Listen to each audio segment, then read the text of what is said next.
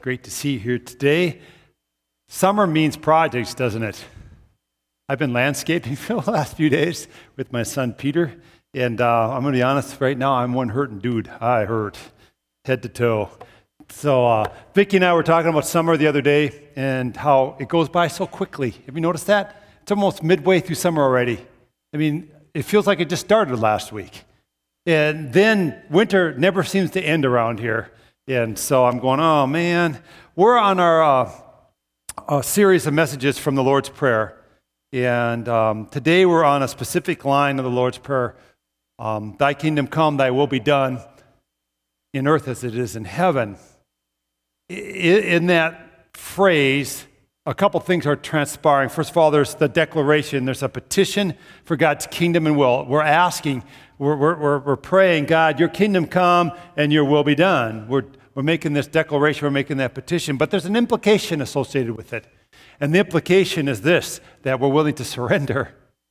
We're willing to surrender to God's kingdom and to God's will. Um, so when we pray, it's appropriate to pray in that kind of language God, we want your kingdom to come, we want your will to be done. But then we have to understand that accompany that prayer, accompany that declaration, that petition has to be a heart rendering on our part of surrender to God.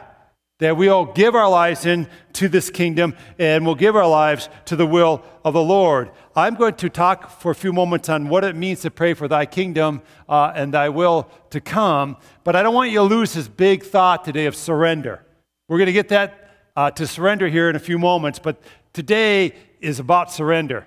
Because if we don't understand the surrender implication of thy will and thy kingdom, then that ceases to have its impact and power that it's supposed to have in our lives. Now, the, the, the kingdom of God's a little hard for us to understand because we don't live in a kingdom right now. We're democracy minded people. I know technically we live in a republic, right? But we're democracy minded people and we think we have a vote and everything. Well, in Jesus' day, when he gave this teaching, they would understand kingdom. They were in the midst of kingdoms. We don't understand that right now because we don't live in that kind of life experience. And so we think a king and a kingdom is antiquated, it's ancient, it's not very efficient. And, and so when we hear this part of the Lord's Prayer, Thy kingdom come, I think there's a tendency just to kind of tune out because we don't have that life experience and we don't know if we really want a kingdom it seems a little outdated. Now, a positive side to kingdom and to a king was that in the days of Jesus, especially, that king protected his subjects. He was their protection. And we know the Lord Jesus Christ is our protection, isn't he? He's a benevolent king who has our welfare in mind, and he protects us from Satan's kingdom and from the wiles uh, uh, of the devil. But there's a side of kingdom that we got to grapple with. If there's a king, then there are what? Subjects. The subjects serve whom? The king. The king owns what? Everything. So when you pray, Thy kingdom come, you're saying, God, your ruler, God, your king, God, I'm subject. You own everything, I own nothing. See, if you really begin to pray that way and believe that way, it changes how you do Christianity, how you view your walk with God. We're told to tithe in the Bible. Why? Because we're in a kingdom. Subjects pay their king. Now, I know we go at the angle that if you tithe, you get blessed and all that. Malachi does say that. It's wonderful promise scripture. It is. But get, get this if you're in a kingdom and you're the subject of the kingdom, what do you do? You pay tribute to your king. It's a way of honoring him and acknowledging his sovereignty over you. I don't think we get that about giving. Whenever we give to the Lord, if we have the right heart, especially, we're acknowledging you are king. I am the subject, right? We're acknowledging his right to rule over us. We're acknowledging that we're subjected to him. Same with the commands of Jesus Christ. Now, we ought to obey, obey the Lord Jesus because we love him. He says, If you love me, obey my commands. But we also got to understand kingdom language here. He is king. He gives an order. I do it. It's kind of like a coach in a sport. He tells you what to do. In theory, you do it. Right? You don't say, I got a better idea. Coach, I knew you'd do up this play. I, I really want to do this play. You don't normally do that. Some try. I'm laughing because I, anyway, I don't want to go there. Um, but anyway, you follow what I'm saying? He is king. We're subject. So when we pray in that prayer, my, thy, thy kingdom come, thy will be done, it's audacious. It's almost scary what we're really praying. There are many kingdoms in this world right now. There have been many kingdoms in the world. There are going to be future kingdoms. But the Bible says in Revelation that Jesus' kingdom is the ultimate kingdom. The kingdoms of this world are becoming the kingdoms of our Lord and of His Christ, and He's going to reign forever and ever and ever. Um, I, I, got to talk to you on this kingdom for a few moments. We really got to get the kingdom and what it's all about here because we won't understand the Lord's Prayer if we don't understand this, this phrase, Thy kingdom come, thy, thy will be done. Uh, there's a twofold understanding of God's kingdom that we need to get. First of all, the kingdom of God is a present reality. It's happening right now. It's a present reality. It's happening right now. Okay, the kingdom of God is all around us. Pastor Adam Hamilton used a story to get after this idea, and I want to share that with you uh, right now. He said this LaVon and I love to go to the mountains. We like to hike in the mountains. We like to ski in the mountains. Several years ago, we took uh, the kids on vacation to uh, Olympic Mountains in Washington. And one day we hiked up to Hurricane Ridge. Vicki and I took a vacation out west. We went up to Olympic Mountains. It, was, it is absolutely gorgeous. It is great hiking. And we're walking along and just marveling from where we were standing on Hurricane Ridge, you could see the mountains all around you. It was just awesome. It was beautiful. We got a bit winded, so we sat down and, and, and opened our water bottles and, and began to drink. And we're marveling at all the majesty, he said, of the mountains. And I, finally, I looked down and I saw before me a whole world in miniature.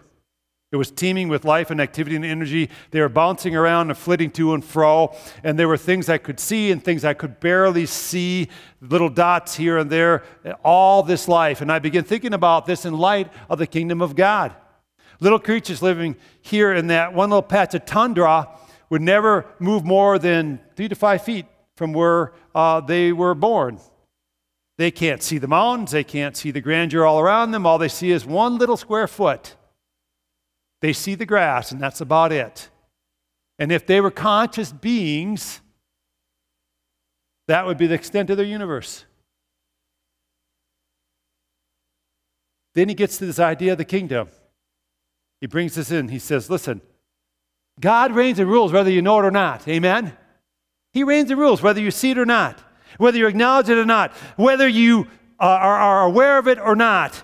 God is the force behind all things, whether they're minutiae little creatures or whether it's the grandeur of a mountain range. God is over it all. God rules it all. And He rules it in spite of what we think or what we believe because He is the King of kings and He is the Lord of lords. God is present everywhere. There is nowhere that God is not. At this very moment, God's kingdom is all around you and me. And everything he has created is obeying his laws and his principles. Amen? God's kingdom is a present reality.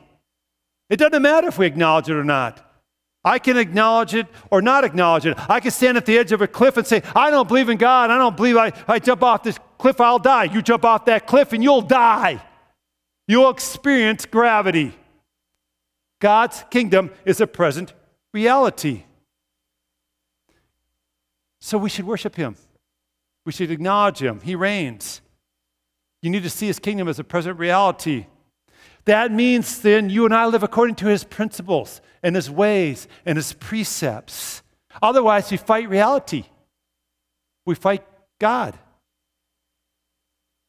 The Lord's Prayer is part of a teaching of Jesus Christ called the Sermon on the Mount. Pastor Aaron mentioned that last week. I mentioned it the week before that. If you go to Matthew chapter 5, 6, and 7, that's the Sermon on the Mount. What Jesus is giving us in the Sermon on the Mount is kingdom principles, kingdom understanding, kingdom perspective. He starts out with this thing called the Beatitudes.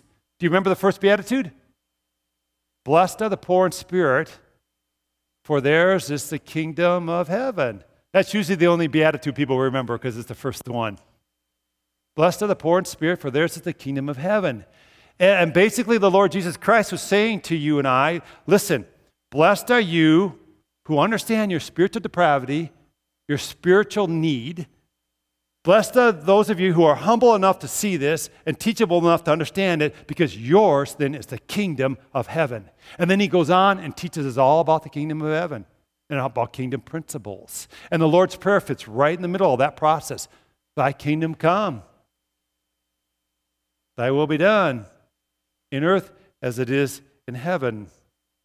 So the first piece of the kingdom of God is understanding it's a present reality. The second piece is this the kingdom of God is a vision, of course, for the future.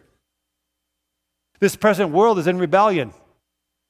Um, the kings of this world, though, we're told, and the kingdoms of this world are becoming the kingdom of our Lord and of his Christ, and he shall reign forever and ever. So there's this big understanding of this future kingdom of God coming and being established. If you've been around Christianity for a while, you know it. It's Revelation. It's talked about in the Olivet Discourse, Matthew chapter 24. I mean, we, you can go back in Daniel and you'll see it there. It's all over in the Bible that the day is coming when God's going to usher in the fullness of his kingdom. And usually when we hear thy kingdom come, thy will be done, we think in these grand picture of God's kingdom coming in its fullness and all rebellion being put down and everything aligning and being perfect like it ought to be. But we need to personalize it a little bit. The kingdom needs to come into our lives now. We need to become part of the process of this world becoming the Lord's. We know that when God's kingdom is ushered in in its fullness, wars are going to cease. There's going to be no more war, right? So maybe we should start now by not fighting with each other.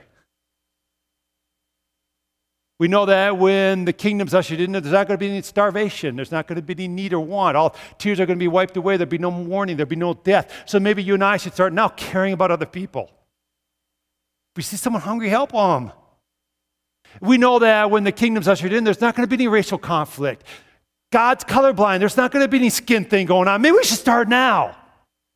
We're God's people. We are part of the process of ushering in His kingdom. If God's kingdom is coming and we're part of the ushering in of the kingdom, how will you do your business differently?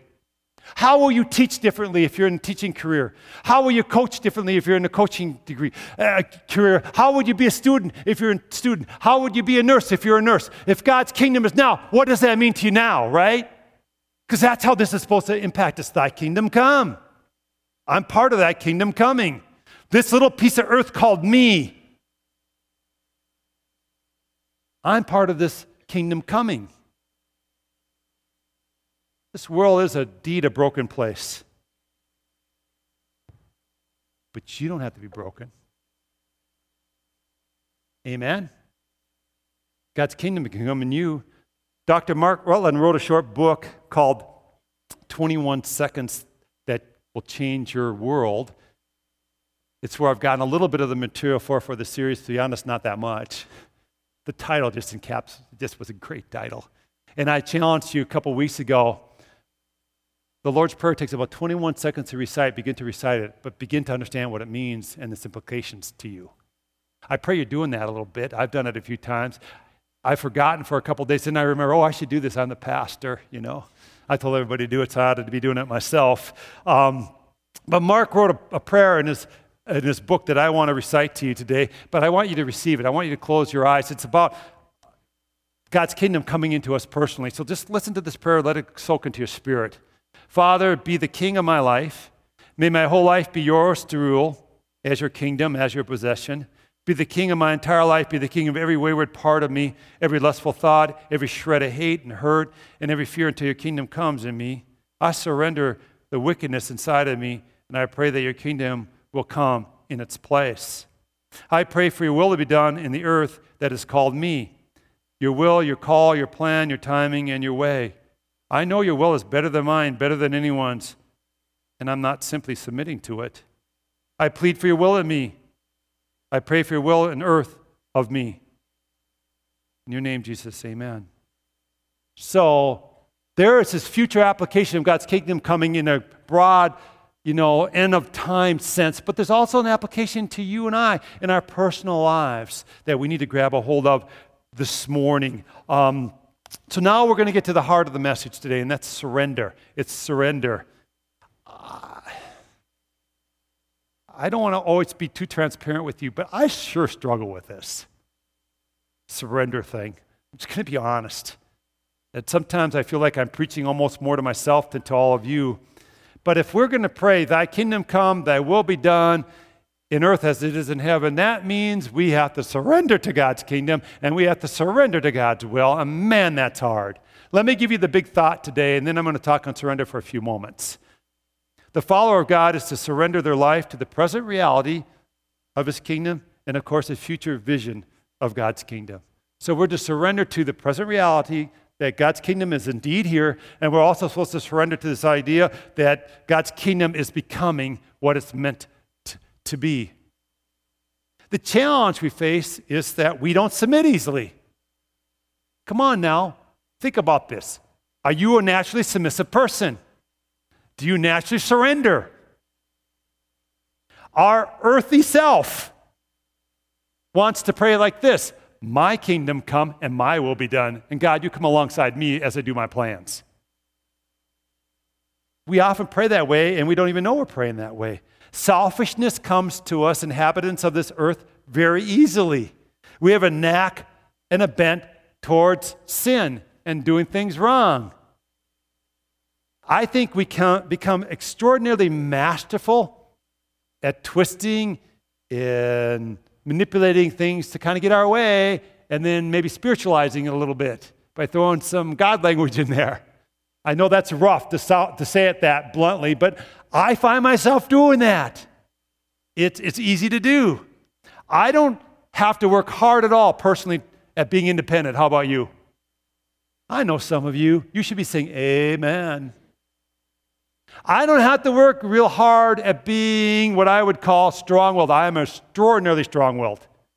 Sometimes, I, even as I'm saying things that I'm saying, I'm going, why am I saying this? You ever have that thought in your mind? Why am I right now fighting with my wife? I know she's 100% right, but I just can't stop. I'm so strong willed. Are you like that? Some of you are. You need to confess it. Because I know you.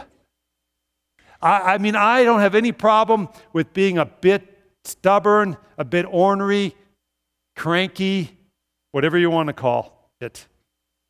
Surrender is hard. When we pray, Thy kingdom come, Thy will be done, we're praying and saying, God, I want you to rule over me, and I'm going to submit to you. That's what we're saying. That's what we're praying. I, I just want you to grapple with that for a moment, the implication of it all. So, for the remainder of the message, I'm going to talk on surrender. And I want to begin with an exercise. In your note guides, you, you see some blanks there sources of stress. I'm going to give you exactly 10 seconds to list some stresses in your life. Let me give you some hints. Your marriage might be a stressor right now.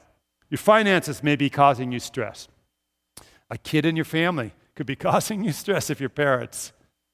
It could be that you're dealing with some elderly issues in your household, a mom or dad who's not doing so well. It could be your career isn't going like you want it to go, or your, your, uh, your health is, isn't what you wish it would be. Just take about 10 seconds now. Put down a couple sources of stress, just quickly. Don't think this through too hard. Just put them down. You now have eight seconds.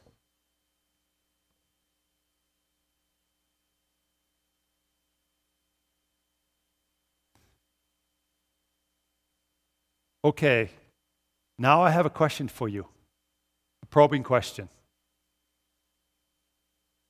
Is there a cause to that stress of an unwillingness on your part to surrender to God in that area of your life? Oftentimes, that is the cause of stress. Finances aren't going well, we're not submitted to God in that area of our life. Marriage isn't going well, we're not submitted to God in that area of our life. Career isn't going well, uh, we're not submitted to God in that area of our life. Oftentimes, the stress has a direct tie back to an unwillingness to submit to God, to surrender to God. It really does. And if that not be the case, here is the case. I can almost say all the other cases fall into this case is that stress area becomes a point, a catalyst to launch you into surrender if handled rightly. Will you let it be the catalyst that launches you into full surrender to God? Because that's what He wants to do with it. It's maybe a red flag, it's maybe a sign of, of surrender. Surrender is incredibly important. And, and the Lord is saying, by the example of the Lord's Prayer, we're supposed to pray for thy kingdom come, thy will to be done. We're supposed to be saying by that prayer that I'm willing to surrender to you, God. It's a huge concept. It's a huge, important thing to grab a hold of. So let me define it for you for a few moments surrender. This is not adequate, it's just a beginning look into what surrender means. Surrender means um, I acknowledge and submit to the rule of God in my life. I just acknowledge and submit to the rule of God. In Psalm 46, the Lord tells his people to First of all, acknowledge Him and submit to Him. And this is part of the equation of surrender. Let me read the beginning of verse 46 of Psalm 46 to you. God is our refuge and strength. He's an ever present help in trouble. Therefore, we will not fear, though the earth give way and the mountains fall into the heart of the sea, though its waters roar and foam and the mountains quake with the surging. Now, after several more verses of assurance, the, the psalmist brings us to this incredibly big thought of submission. Listen to this. Uh, I, I find that people quote this verse, but it's usually out of context. So we got to read it in the context that it's given to us. In verse 10, it says, Be still and know that I am God. I'll be exalted among the nations, I'll be exalted in the earth. And it's like God is saying to his people, I know you're in the middle of trials. I know you're full of anxiety. I know you're fretting and going kind of crazy.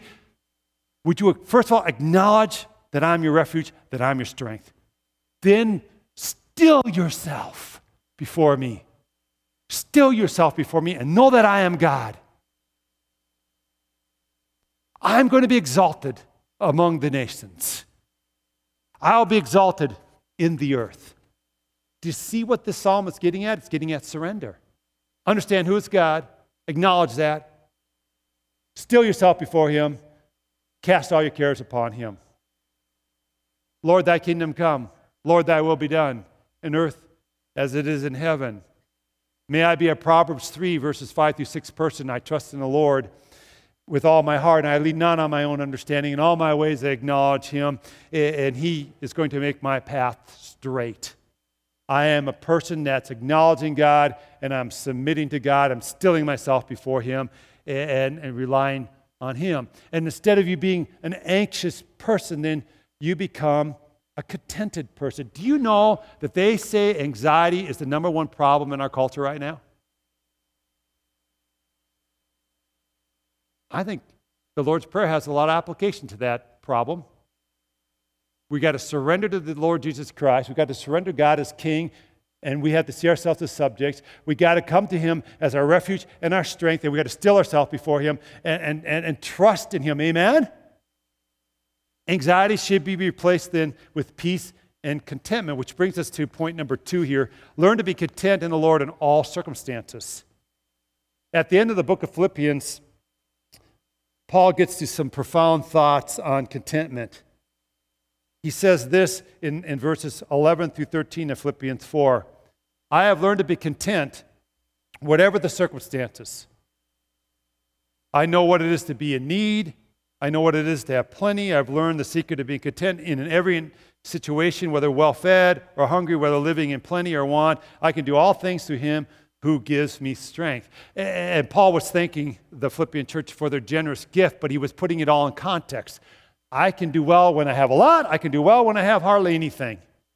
And I think we have to get to this place of contentment in God. That is the surrendered life, where we're content. Whether we have a lot or whether we have hardly anything, because our focus is on our King and following our King. I've learned some contentment in my own life because of some recent things I went through. I learned what it means to surrender once again. God takes you through iterations of surrender. Do you get this? Sometimes you think you get it, that's course level 100. Then he brings course level 200, then 300, and then 400, you know, and you continually learn how to surrender and be content in the Lord as you face more and more adversity and more lessons, I call them. This contentment in, in the Western culture is difficult because uh, Western culture venerates drivenness, right? we we, we, we, we, we exalt being driven. You got to be the best at your job. You got to make the most money. You got to have the most toys. You got to have the biggest house. And you got to have new stuff. And you got to amass all this junk. And your possessions possess you. We have to learn enough is enough at some point and be content in the Lord Jesus Christ. And this contentment understanding of surrender spills over into, I think, every aspect of our life. So, in December, I've told the story a little bit here. You get, you, you get pieces of it. I am not feeling good. Been eight months of not feeling good. Finally, they figure out what's wrong with me. I get a stress test and I fail it. So I go to the hospital and they put three stents in. And I was told some things there in the hospital, which I took to heart. Ha, literally, that was a joke. Anyway, um, got to change the stress level in your life. Are you stressed at all? yes. Bingo. Got to change some diet things. You got to exercise. I thought, I can do the exercise It's really easy. I'm already doing that. I'll just amp it up. The diet thing, hmm. And then the stress thing, hmm. I begin to think on those and pray about those some. And I begin to look at my diet and I begin to realize some things about my eating habits. I, I'm not a overindulger by any means of eating, but let me just give you some background here. I grew up and my mom believed you cook a meal and then you didn't eat, then you cook a meal, then you eat, then you didn't eat, then you cook a meal. There was no snacking in the Norby household when I grew up. She didn't buy Twinkies or ho hos or all these snacks, you know. You basically made hay when you had the meal. You know what I'm saying, some of you? If you had the meal, you ate that puppy or you were hungry. So when mom served liver and onions, I didn't have the macaroni and cheese option. I ate liver and onions, which, by the way, who does that? It's gross. I'm just saying, I've never had liver and onions since. It, it, but you would eat that or you'd be hungry. So, what I unconsciously started doing was every meal I sat down to eat was, I got to get my fill here. I got to eat. You, you eat till you're kind of uncomfortable because you're a little nervous about being hungry. I was always hungry. Anybody hungry here growing up? I mean, you grow and you get hungry, right? And so I kind of developed some bad habits. You eat until you feel uncomfortable. Well, guess what? I had to really change here in December. I said, you know what? This isn't going to matter. I can be hungry. I can do well with little or lot. I've learned to be content in what situation. I am never going to eat again to the point where I feel like I'm doing stomach exercises, crunches with the gut. You know what I'm saying? I don't need to eat like that. Now, I'm not going to criticize you if you like to eat like that. This is between you and the Lord. That's not what I'm saying. What I'm saying here today for me was I saw this as an area that needed to be surrendered. So I surrendered it to God. Thy kingdom come, thy will be done in me as it is in heaven. Took it very personally. Surrender to Jesus takes a very personal look to it. There are areas in your life right now, I know God is saying to you, you need to surrender this to me. He does one thing at a time. He doesn't tell you 18 things that'll overwhelm you. But there will be things in your life where you need to surrender them to God. Surrender it to God. Thy kingdom come, thy will be done in me as it is in heaven. Surrender whatever area it is that God is telling you to surrender. Then, lastly, I want to get to one more point. Surrender will involve this a willingness to lay down your life. This is kind of a well da. We'll lay down our lives. Surrender means I'll lay down my life for my king. Jesus said in Luke 14 33, Those of you who do not give up everything you have cannot be my disciples. That's pretty blunt. Paul said over in Romans chapter 6, Count yourselves dead to sin, but alive to God in Christ Jesus. Do not let sin reign in your mortal body so that you obey its evil desires. Do not offer any part of yourself to sin as an instrument of wickedness, but rather offer yourself to God as those who have been brought from death to life, and offer every part of yourself to Him as an instrument of righteousness. For sin shall no longer be your master because you're not under the law, but you're under grace. So, surrender involves acknowledgement of who God is, stilling yourself before Him, submitting to Him. Surrender involves contentment. I learned to be okay, God, whether I have a lot or little, as long as I'm in your kingdom. Amen. And contentment means I'm literally willing to lay down my life for Lord Jesus Christ. This is hard. Would you agree with me? We pray the Lord's Prayer, and I grew up Lutheran. We prayed this puppy every week. Thy kingdom come, thy will be done. I had no idea what I was praying. The implication of surrender wasn't in my thought process. It's scary prayer to pray. Do we really want God's kingdom? Do we really want His will? Because that means I'm going to surrender to Him. That means I have to die and He has to increase. We don't even understand kingdom, much less heavenly kingdom, very well. And we're praying this really what I call high level, difficult prayer. But there's a promise that we have to take to heart today, a really important promise. You're going to receive back much more than you ever give up. Jesus promised in Mark chapter 10 these words No one who has left home or brothers or sisters or mother or father or children or fields for me in the gospel will fail to receive a hundred times as much back in this present age homes, brothers, sisters, mothers, children, and fields, along, of course, with persecutions, which we kind of like to leave out of this little promise, um, and in the age to come, eternal life. So when we talk on a topic like Thy Kingdom Come and we talk on surrender, I know it's difficult. But get this a surrendered life is the blessed life. Just get that, please. Understand there are blessings untold found in a surrendered life. Amen? There really are. You really don't ever outgive what you get from God. You really don't. And so, even though He's king and we're subject, and that may seem like, ooh, I don't know if I want that deal. It is the best place to ever find yourself in. But what I want you to do is begin to read the Bible biblically. A lot of the language in the New Testament is about kingdom. It's about Christ being king, we being the subjects. Christ being the master, we being the servant. You have got to read it like that. Don't read around it. Don't trivialize it. Let it work its work in your soul. So I want to end today with just a quick prayer. Would you bow your heads and then we're going to take some communion this morning. Our Father, be king of our lives, we pray this morning. May our whole life be yours to rule. Be king over our thoughts, be king over our actions. May your kingdom rule start in each one of our hearts. May each part of this earth, so to speak, each one of us, be as it is in heaven we acknowledge the present reality that you indeed are over all creation. Every corner of the cosmos is under your rule, Lord. Whether that's acknowledged or seen, it still is true. We know that you are bringing all creation under your lordship. You're bringing all rebellion under your lordship. And we embrace your kingdom coming for the future and pray that we would be used as part of it. May your kingdom come in us. May your will be done in each one of us. We pray that our lives would be surrendered to you fully. We know that surrender involves an acknowledgement of who you are and submission to you, that we would still ourselves before you and trust in you. We, by the power of the Holy Spirit within us, will be content with little or much we will surrender to you. Take our lives. We offer them to you this morning, Lord. In the name of the King of Kings and Lord of Lords, we pray these things. And all people said, Amen.